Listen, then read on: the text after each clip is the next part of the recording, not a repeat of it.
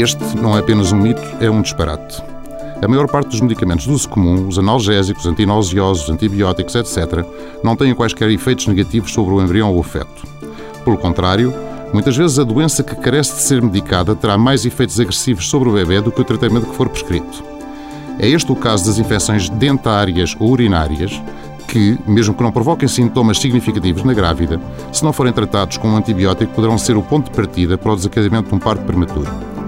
Assim, não receie os tratamentos que o seu médico lhe prescrever e cumpra rigorosamente as doses e o tempo de tratamento indicados. Se mesmo assim tiver dúvidas, faça-lhe as perguntas que entender. Todos nós conhecemos e compreendemos os mitos que estão na base dos seus naturais receios. E já agora, se tiver uma dor de cabeça ou uma dor de dentes, não hesite em tomar um comprimido de paracetamol, pois é totalmente inócuo para o seu bebê. Para mais informações, consulte a página do Facebook do programa Harvard Medical School Portugal.